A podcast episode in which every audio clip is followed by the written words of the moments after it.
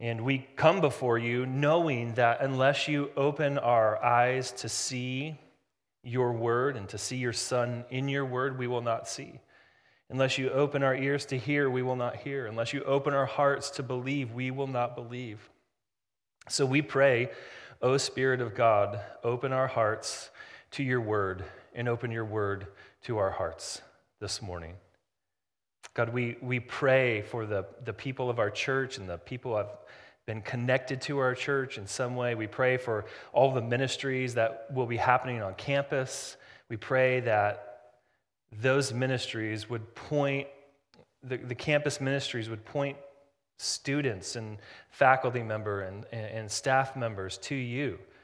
And those who are Christians, they would be reminded that they are not alone we pray that the gospel of Jesus Christ would shine brightly there, uh, here in Corvallis, and there on the campus at OSU and, and, and all over.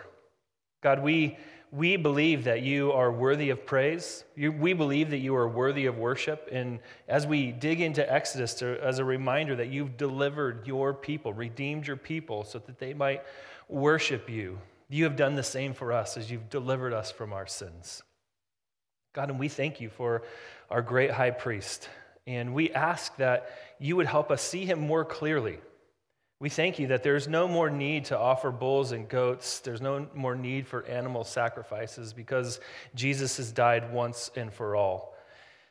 And I pray that any, anyone who is here who is maybe exploring Christianity or is curious or is, is, does not believe, that you would give them faith to, to see, to, to believe, the truth of the gospel of Jesus Christ. God, and for all of us who, who are Christians, we pray that you would help us to be uh, priests that you've called us to be. That is, uh, that is to take the, the gospel and the good news of Jesus Christ and, and, and mediate between God and man by, by telling the gospel, the good news. So I pray that for all of us who have jobs, who have relationships, that you would make us successful by telling the good news of Jesus Christ and, and mediating your love to this world as we're ambassadors called by you. So, those who are students, those who are um, employed, those who employ others, I pray that you would, you would give us grace to, to do our work as unto Jesus Christ, showing how much he has loved us. God, and I ask that you would help our brothers and sisters who congregate in Corvallis, who are, who, who are sister churches of ours, who are partners in the gospel, that we would band with them arm in arm and remember that the, the kingdom of God is much bigger than, than the branch. It's much bigger than, than even this city. But we thank you that there are other gospel preaching churches in this city. And we pray that you'd give them success as they preach the gospel. God, so so be with our dear brothers and sisters at, at Grace City in Northwest Hills. And, and we, we pray for Calvin Prez and for Christ Central and, and uh, for Northwest Hills. And, and God, for uh, Zion Lutheran and, and our other friends who are in this city proclaiming your word. Give them success, give them joy as they behold Christ in the gospel. And may we rejoice in their success as others come to know you through their ministries. We pray that you would do this throughout the world, uh, all over, in every continent. May your name be praised. God, let the nations come to, to worship you through the blood of Jesus Christ. So I pray that you'd raise up Christians who are both bold and humble in the hardest places on this earth? Would you send people from this congregation to the hardest places on earth to tell the good news of Jesus Christ and how Jesus has come to, to be a sacrifice for sins, to, to restore a relationship with God? God, I pray that you would not only do that there, that you would do that for us. Please meet with us by your Spirit this morning. God, I pray that the word that is preached would go down deep into our hearts, that it would shape and fashion us in your likeness, that the light of Christ would be seen in us even today. And I pray that the words of my mouth and the meditation of all of our hearts would be pleasing in your sight. O oh Lord, our rock, our redeemer, and our great high priest. Amen. So, as we continue, we're, we're nearing the end of our sermon series in Exodus, Delivered to Worship. God redeemed his people out of Egypt so they might worship him. And then he came to them so they might know how to worship him. He came to them in, in, on Mount Sinai and, and with the law, and he's, he's giving them instructions on the tabernacle. And we saw last week how the tabernacle reminded us that God came to dwell with us because when Jesus came in John 1 1, he said, The word became flesh and what? Dwelt among us. That's the very word for tabernacle. He tabernacled among us. He tented among us. He wanted us to worship him. Now he's making the way for us to worship him by coming towards us. Jesus himself even taking on the flesh, reminding us that he, his tent was human flesh, just like ours. But, friends, in order to worship, we need someone to advocate for us. Have you ever been in need of an advocate? a mediator. It's not admitting to a serious crime, okay? But maybe you could just like say yes or no if you if you needed one. Have you, or, or, or, maybe you know somebody. Maybe that's easier. Have you known someone that's needed an advocate, a mediator, someone to to step in and, and advocate for you and, uh, and to uh, to mediate uh, before a judge? because you've done something wrong or your friend has done something wrong. Someone has to step in in order uh, for justice and uh, to, to happen. Well, now that God has come towards us in the tabernacle uh, to, to dwell with us so that we might worship him, we also need an advocate so that we might dwell with him. We might worship him. We need an advocate a mediator because God is holy and we are not. So, what do you think God is going to do? God comes to us in the tabernacle, but we, we can't dwell with him because we're unholy. So, what does he do? He provides an advocate, a priest. And he does so so that his people might be a kingdom of priests. In Exodus 19:6, he said that is what he had rescued his people to do, to be a kingdom of priests. And so Moses introduces the priests at the end of, of chapter 27. God has thought of everything needed for the tabernacle, including the lighting. How would the, the priests be able to see as they, as they perform their acts for worship? How would they be able to do the sacrifices without the lighting? Exodus 27 verse 20 says, You shall command the people of Israel that they bring you to you pure beaten olive oil for the light, and that a lamp may regularly be set up to burn in the tent of meeting, outside the veil that is before the testimony. Aaron and his sons shall tend it from evening to morning before the Lord. It shall be a statute forever to be observed throughout their generations by the people of Israel. This is God's word. How would they be able to see? God commands Israel to provide the light, the, the fuel for the light, and the priests to continually be letting that light burn, helping that light to be burning. So Aaron and his sons were from the tribe of Levi, and it was they who carried the fire to keep the lamps burning. It was an image of what the whole nation was redeemed for to carry the fire, to keep the lamps burning so they might know that God brought them out. He, the Lord, brought them out of Egypt so they might know that I am the Lord their God, and so that God, the Lord, might dwell with them. knowing these truths would help them become this kingdom of priests so that the nations might know. And this was the whole purpose of Exodus, friends. God coming down to dwell with his people so the Israelites might know that he is the Lord but also so that the Egyptians and all the nations might know that He is the Lord. They might shine as lights to the nations, and they might be those who worship Him. You know, God has delivered them so that they might worship. He's done everything uh, for them so that they might be redeemed. And God's redemption of his people brings with it a mission for his people. He, he, we, we never move on from worshiping God for our redemption. We never grow out of the gospel, the, what worship propels us to shine as lights in a dark world, just like the, the lamps burning in, in the temple. We are to be lights shining for the world, but we need help in order to do that. And so in Exodus 28 and 29, we see that this nation of priests needed a priest. They needed a mediator to go between them and God. Why? Because God is holy, and they were unholy. And we, like them, need somebody who is holy to take us to God. So, what does God do? God appoints a priest, appoints priests, clothes the priests, and atones for the priests. And that's going to be the outline this morning.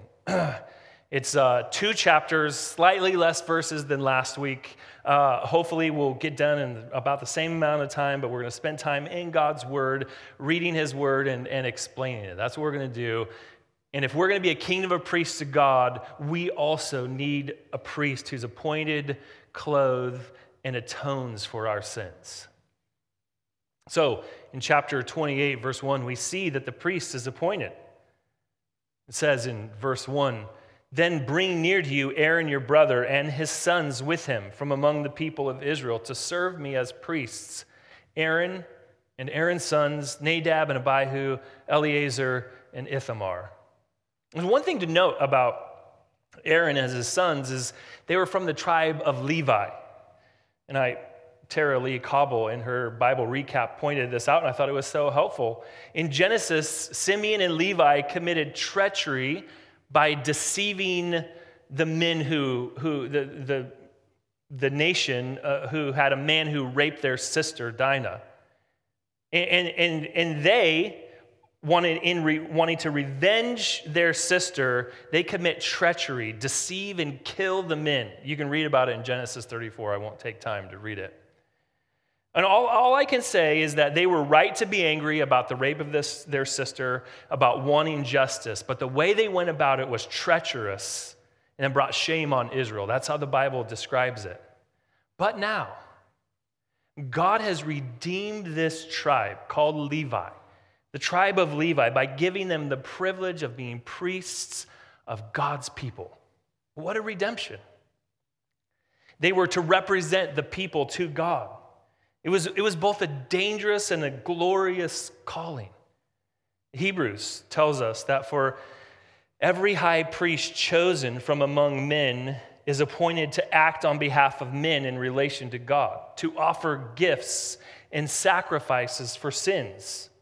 He can deal gently with the ignorant and wayward since he himself is beset with weakness. Because of this, he is obligated to offer sacrifice for his own sins so he's holy, but he's not that holy, just as he does for those of the people. And no one takes this honor for himself. This is the point here, friends. But only when God when called by God, just as Aaron was.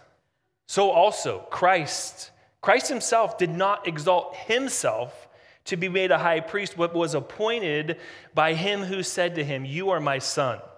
Today I have begotten you. So, even the, the high priest did not volunteer for this situation, they were appointed.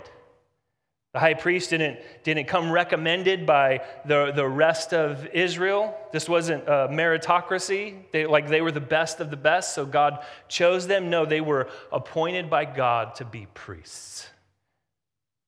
Jesus Christ himself was appointed, Hebrews tells us, appointed by him who said to him, You are my son. God then appoints Jesus Christ as a great high priest, like he did Aaron. Friends, the, the high priests were appointed by God Himself, just showing once again that God is going to do everything needful for you to come worship Him, including his, the redemption and, and including the, the, the priestly office, the mediatorial office that is needed to bring you into the very presence of God. Isn't he good? Isn't he kind? What kind of God does this? This wasn't like the Roman gods or the Greek gods. It wasn't, it wasn't like uh, the, the, gods who uh, were vindictive and vengeful and sitting up waiting for us, waiting for the people to mess up. No, this is a God who is fully just, but also fully merciful and kind and gracious. And friends, he not only appoints the high priest in, in Acts 13 47 and 48 Paul is on a missionary journey. He's coming to some Gentiles in Antioch and he's preaching the gospel of good news. And he comes to the end of his, his sermon and he tells them, For so the Lord has commanded us, that's he and his companions, saying, I have made you a light for the Gentiles. I've made you a light for the job. I've commanded you to do this. I have done this, that you bring salvations to the ends of the earth. That sounds exactly like what he is, he is wanting for Israel. And now in the church, he, he is doing this. You're a light for the Gentiles. And when the Gentiles heard this, they began rejoicing and glorifying the word of the Lord. And as many as were appointed to eternal life believed. Man, there's no place for pride in the Christian life, dear friend. I would not have chosen God, but God chose us, those who believe in him. God appointed all of those who would believe to eternal life. God so kindly has, has given you grace. And maybe you're not a Christian here, that you're here this morning, but you're not a Christian. The very fact that you're sitting under the gospel message is God's kindness to you. Maybe you've grown up in a Christian home and you haven't yet believed. What a kindness of God to you for you to hear the good news that God is coming after you with his grace. He wants to dwell with you. Will you believe? Will you place your trust and hope in him? If you want to talk about that more after service, I would, I would love to talk to you, or maybe the person who, who brought you would, would talk to you about it. Please don't, don't end the day until you make a decision to follow Jesus Christ, to believe in him. It's the kindness of God that leads you to repentance. But God called these priests, appointed them, but something else had to happen if they were going to be useful to him as his people, if they were going to become priests themselves. They had to be clothed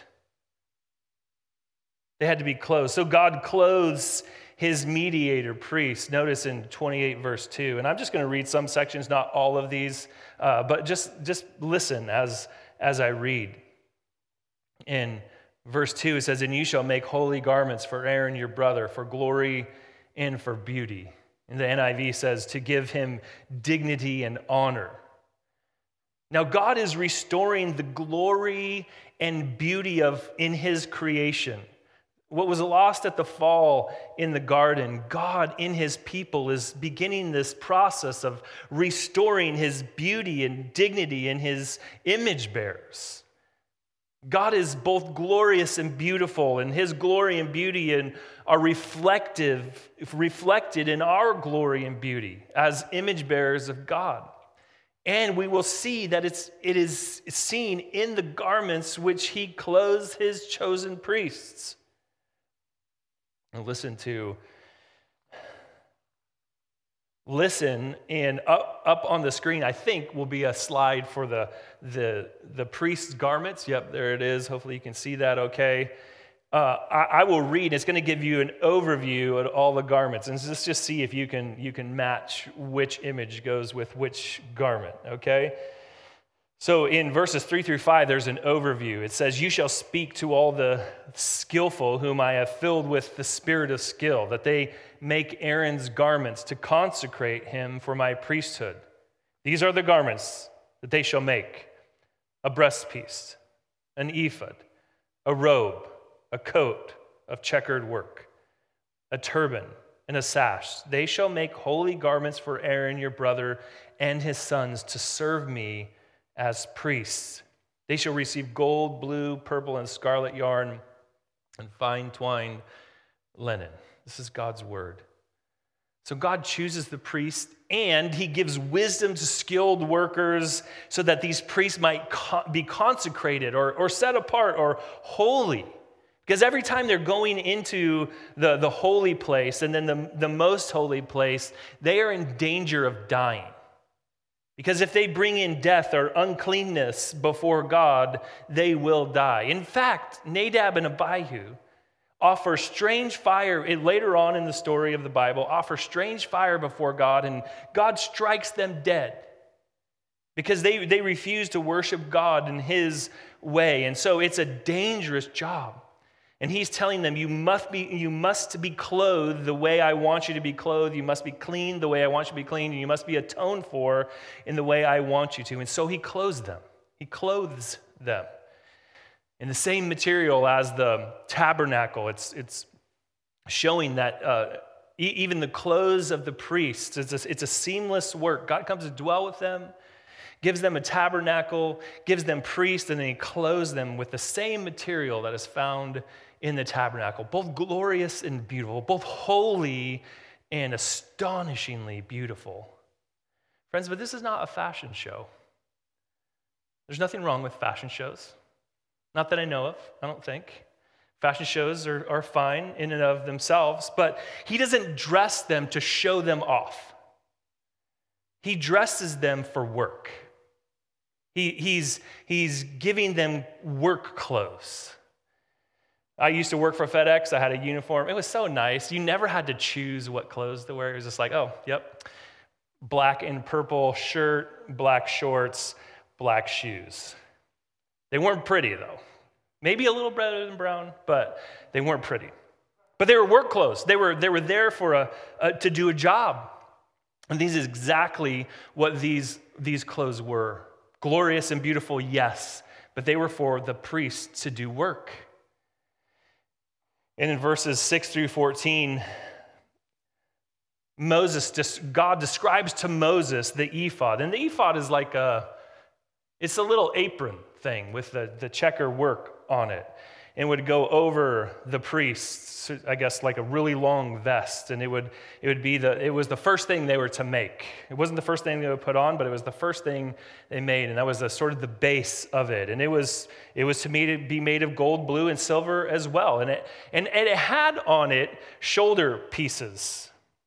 And the shoulder piece, on the shoulder pieces were attached two edges so that they would be joined together. And it was, the Bible tells us it was skillfully woven and beautiful. But on on the shoulder pieces, it said, You shall take two onyx stones and engrave on them the names of the sons of Israel. Six of their names on one stone, and six of their names on the other stone, in the order of their birth.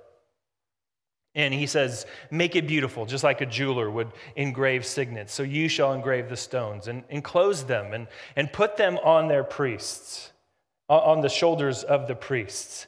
And Aaron, it says at the end there, I think in verse 14, shall bear their names before the Lord on his two shoulders for remembrance. What was the work the priest was supposed to do? Bear the names of the people of God on his shoulders before God Himself. The work the priest was given was to bring the people before God. This proved to be too much for Aaron, too heavy for him. The, the breast piece, you, you can see next, you shall make a breast piece of judgment and skilled work in the style of the ephod. You shall make it. And, and it's supposed to be square. It was a square piece, and the, and the square golden piece to it was attached 12 stones. One, two, three, in four rows. And in each of them were represented one of the tribes of Israel. And Aaron, verse 29, shall bear the names of the sons of Israel in the breastpiece of judgment on his heart when he goes into the holy place to bring them to regular remembrance before the Lord. The priest's work was to bear them on his shoulders before the throne of God, was to bear them on his heart as he comes before the holy place, before the throne of God, for remembrance and for, for a memorial before the Lord. Is to carry the fire for God's people, carry it in there as God's high priest, representing God, man to God. Why? Because God loves his people Because he loves his people, he provides a way for them to be brought before him. Otherwise, they would not be able to. And yet, it proves too much for Aaron. The stones are too heavy, the responsibility is too heavy. He's a mere mortal, and he will die. His sons will take up his, his work clothes, but they will die. Christian, God has, He has called you to this same kind of work. He has called, he has called you to be a, pre, a kingdom of priests to God as well, to bring God's people before His throne. But it's too much for us too. Don't you see? There's only one who could do this. Who might that be? As you move on in the, in, in the clothing in Exodus 28, you, you see that there's some other things described the Urim and Thummim. Now, I got everyone who grew up in Christian schools' attention. They've always wanted to know what this was. Anyone who hasn't read the Bible before is be like, I, I don't understand what this is all about. Well, I'm being honest with you, almost nobody knows what this is. There are just there are indications for what the Urim and Thummim are, and they're not pictured on the on the on the slide there, but um, there were two stones that all the indications of these stones, what they were used for, were they were they were stones. They were hidden hidden somewhere behind the breastplate, and they were for judgment. And the indications are when there was a, a hard case of judgment that they would ask the Lord, please give us Urim or Thummim. Something like, Lord, if Doug is guilty, give the Urim. If Jason is guilty, give the Thummim. And then they pull it out and it's, it's Urim or Thummim. And, so these are unclear cases, but that, that the Urim and that God would use the Urim and Thummim to help in judgment. But we don't know for sure. It seems to be all the indications are pointing that way. It's, it's not the purpose, but God would have even the priests bear the means of judgment with them as they go before his throne. Bear his people on their shoulders, bear the people on his heart, and bear the, even the outcomes of judgment were in God's hand. And as you go through, there's a, there's a robe in verses 31 through 35 that they were to make, and there was a turban. And on the turban, there was something engraved that said, Holy to the Lord, so that everywhere the priest went, he would, re, he would remember that this was holy to the Lord, holy to the Lord, holy to the Lord. And then there was a sash, and you can, you can see the sort of belt like thing that is there. And then, even in verses 42 through 43, even their undergarments were, were given by God. Their nakedness was to be covered so that there was not, no hint of impropriety. And we see that even from the fall in the garden Adam, God covers Adam and Eve so that they might come before him as holy people. But the, dear friends, the, even in this, God is making a difference. He's making them holy. He's making a difference between them and the pagan religions all around them, which combined religious observances with sex all the time. And God says, This is not to be done among God's people. I will cover your nakedness. I will have your nakedness covered. Why? So that you, so I will make you for glory and for beauty. They were given clothes to do God's work, God's work of mediating for God's people. Not only so the light would shine out from the tabernacle, but so that the people would shine out as God's treasured possession and what great lengths he went through to save them and to dwell with them, to redeem them, and to be with them. Oh, how he loves you. Oh, how he loves you, dear friend. But as I said before, Aaron, he would die. Aaron's sons would die. Perpetually, they would die, die, and die. And, and finally, there would be no priesthood at all. In Hebrews 7 23 through 26, part of the, the end of, of, of what Noah read for us. The former priests were many in number because they were prevented by death from continuing in office. But he, who's he, friend? Who is he? But he, yes, say it, say it, say his name. But he, Jesus, holds his priesthood permanently because he continues forever. Consequently, he is able to save to the uttermost those who draw near to God through him, since he always lives to make intercession for them. For it was indeed fitting that we should have such a high priest, holy, innocent, unstained, separated from sinners, and exalted above the heavens. Friends, Jesus Christ, to the best of our knowledge, never wore any of the priestly garments.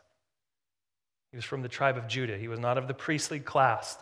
But he became the high priest because he was clothed in righteousness. His life lived for you were his priestly garments. He, he was holy, holy, holy to the Lord. And as he makes intercession for you, you know that he goes into the most holy place, pure, clean, undefiled, clothed in righteousness. And yet, that one, that high priest who's clothed in perfect righteousness, chose to make an exchange with you. Any of you who will, who will repent of their sins and turn to Christ, he will make a great exchange. You sitting right there, right now. Christ's clothes of righteousness, his, his robes of righteousness, he gave up when he died. And he took on the robes of sin, your filthy, my filthy garments of sin, on himself on the cross. Those sins that nobody else knows about, nobody else knows about. God knows about them. Jesus took them on himself. And if you will turn from those sins, he will give you his robes of righteousness. This is scandalous, friends. No other God would do this. Other gods would demand exact payment from, from, from us, but not, not God Himself, not Yahweh, not Jesus Christ. He earns the righteousness, then gives it away freely to you. Clothed in righteousness. Jesus, clothed in righteousness, is willing to give his righteousness, impute his righteousness to you, and have your sins imputed to him. That's your only hope of dwelling with God.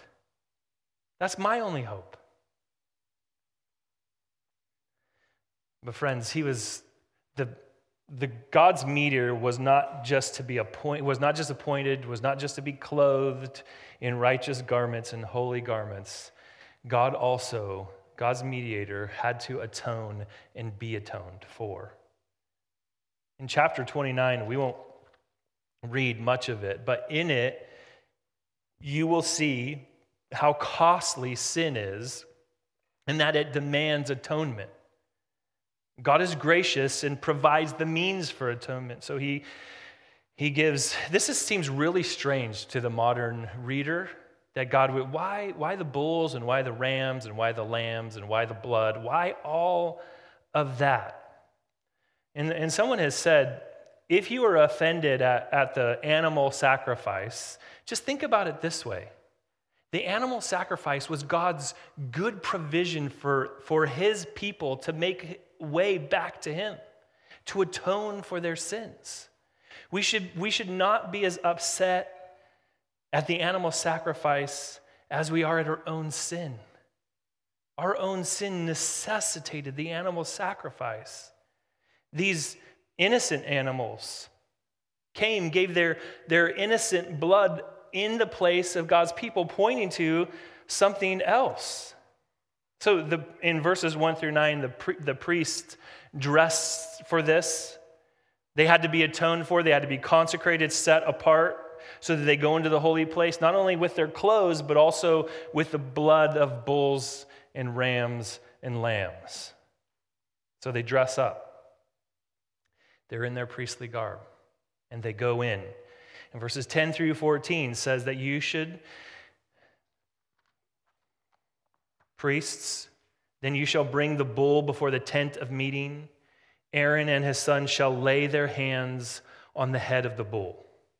Then you will kill the bull before the Lord at the entrance of the tent of meetings, and shall take the part of the blood of the bull and put it on the horns of the altar with your finger, and the rest of blood you shall pour out at the base of the altar. And you shall take all the fat that covers the entrails and the long lobe and the liver and the two kidneys, and with the fat that is on them, and burn them on the altar. But the flesh of the bull and its skin and its dung you shall burn with fire outside the camp.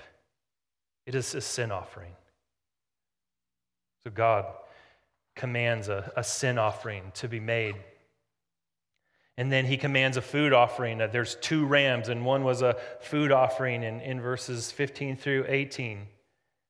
And the same thing, they'd put their hands on the ram and then they would kill it. And then they would consecrate the priest by putting blood on the, the tips of the right ear and their thumbs and their toes. And that's a little weird, right? Anyone else think that? Or is just me again? No, it's, it's weird, right? But if, if you think about it, maybe, it just maybe, I could be wrong about this, but maybe God is consecrating their ears and their, and their hands and their feet. So wherever they hear, whatever they speak, whatever they touch, and wherever they go, they're consecrated to the Lord. And they're, remember, by the blood, and by the blood alone are they consecrated. Their whole life is consecrated to this service of, of, of, of ministering before God, bringing God's people before Him. And friends, as they lay their hands on the animal, signifying the transfer of guilt to the animal, they need someone to pay for their sins. They would be reminded they need someone to pay for their sins. They cannot do it themselves. And this was God's way of providing a substitute for them as they look forward to the final and greatest substitute. Dear friend, by faith, lay hold of Jesus Christ. By faith, lay hold of Jesus Christ, the one mediator between God and man. There's no other human mediators. We're a kingdom of priests. We've been, we've been made priests to God. We have direct access to Him through Jesus Christ, our one mediator, through His Holy Spirit. So, why did God provide a priest for the people? Why did God atone for the sins of the, both the priest and the people by animal substitute? Well, here at the end, the end of chapter 29, it's, it shall be a regular burnt offering throughout your generation at the entrance of the tent of meeting before the Lord, where I meet with you, to speak to you there. There I will meet with the people of Israel, and it shall be sanctified by my glory. I will consecrate the tent of meeting and the altar. Aaron and his sons I will consecrate to serve me as priest. I will dwell among the people of Israel, and I will be their God. And they shall know that I am the Lord their God, who brought them out of the land of Egypt, that I might dwell among them. I am the Lord their God.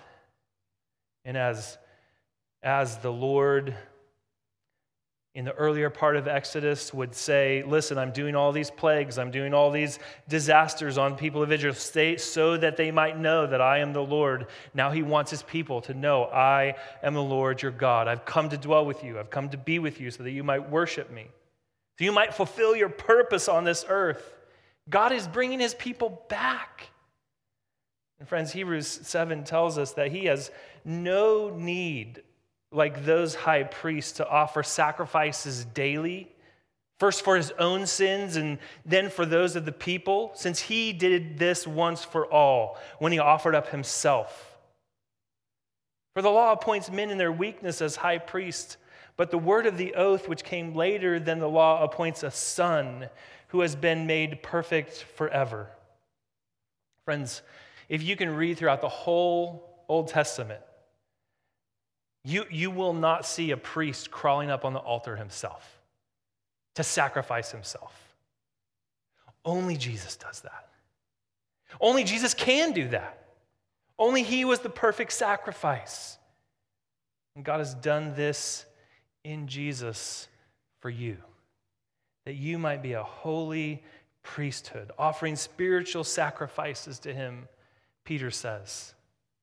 We are the priesthood of all believers is a, a, doctrine based on these passages that says we have direct access to God through Jesus Christ and his Spirit. Now, so what, right? Who cares? I'm just giving you a lot of explanation, like the 30 minutes of explanation. Who cares? Now, Branch Church, we should care. God has made us kingdom of priests. So that so what? So we can come in here and play church? No. So that we could come in here and worship God fully, so that we could bear the hearts of our brothers and sisters in this room as we leave this place. God has given you, dear, dear friend, dear family member, He's given you the privilege of, of prayer to, to, to offer up prayers for, for people in this section and people in that section. All, all the people you, you meet during family time. He, he's, he's, given, he's given us this community that we might bear each other to God through Jesus Christ, that we might be priests and intercede for each other. But it's not just that. We're not only to stay inward, God wants us to go outward. He wants the light to shine, He wants us to carry the fire out. He wants us to carry it outward to those who haven't heard. To be a kingdom of priests is to mediate God's presence to people who haven't heard before, to tell the gospel, to tell the good news. And all of our, and all of our awkwardness and all of our attempts that fail, that we feel like fail most of the time, as we mediate God's presence to people through the good news of the gospel, we, we are telling them God has come to dwell with you. Will you believe it? Friends, we do that best together. We do that best as God's people. Yes, we, we have responsibility as individuals, but we do that best as we invite each other into our, our friendships and our evangelistic relationships and, and, and all, all of the people that we work with and, and play with and our family members. We do this together as priests together. We're a nation of priests, God says. Friends, here's the great thing God appointed, clothed, and atoned for his high priests, pointing to our great high priests. All, all the work of, of our great high priest done by Jesus himself. We are invited into this work as priests because his work has accomplished it all. The priest has done it. We can enter into confidence, we don't have to enter fearing if we come into God's presence that He's going to kill us or that if we mess up the message of the gospel that He's going to kill us. No, we with love try to get the gospel right so that people might come to God, so that we might bear our brothers and sisters on our shoulders and our heart before God, knowing that Jesus has already done it perfectly. All our priestly work, does it matter? Well, none of it matters apart from Him. But because of him, all of it matters. All of it does. And thanks be to God, our great high priest has accomplished it all for us.